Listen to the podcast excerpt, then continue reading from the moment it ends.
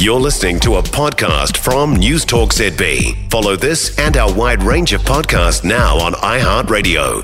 Housing sales have hit a 40 year low amid a cost of living crunch nationwide, down 32.7% in the last year. And with a looming recession, buyers are reportedly not as willing to dig deeply into their pockets. With me now, real estate agent Diego Traglia. Morning to you.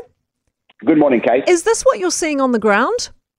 Well, it's interesting because uh, it would be hard to disagree with that, but at the same time, um, you know, this report it's really much from the last couple of months, February specifically.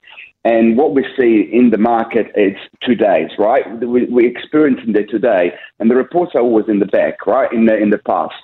What I'm seeing and what I've been seeing in the last three to four weeks is probably the busiest level of activities. And what I mean by activities, Kate, I mean level of inquiries, level of offers, open home attendees, the busiest that we've seen since the end of 2021. Now, I'm not here to say the market has picked up and prices are coming up, but definitely being busier means that there is more going on. So Look, I might be premature here, Kate, so please don't shoot me if I got it wrong. But I think we might have passed the bottom of the market or we might be there or thereabouts, meaning that things will pick up sooner than what most experts are predicting, which everyone sort of thinks that things will get busy by the end of the year.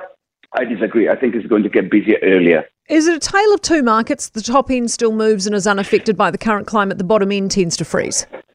Oh, look, no, I, I, I don't think so. Look, obviously, the richest of the richest will always have money, but the reality is this someone that is buying a two, three, four million dollar house are relying on uh, at the bottom of the chain, the first home buyers that is going to help mom and dad to buy into the two, three million dollar house. So it's all very much a chain. And without the first home buyers, or even the expensive property are going to be suffering because mom and dad still need to sell the house to buy the expensive houses.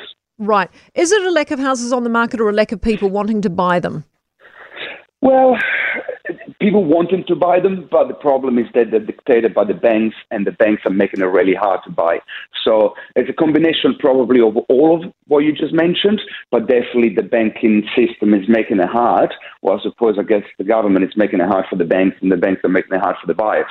So, is it a good time to buy? You know, are there a few discounts? I mean, take take the banks out of it. Are there a few discounts to be had, or would you recommend waiting a few months?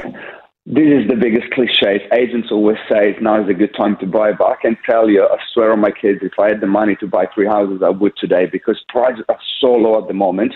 And, you know, nobody was expecting a 20, 25% drop in, in less than two years, right? And we're pretty much getting back to what pre COVID prices used to be. So it's definitely a good time to buy. If you got the cash, this is the time to buy. For more from News Talk ZB, listen live, on air, or online, and keep our shows with you wherever you go with our podcasts on iHeartRadio.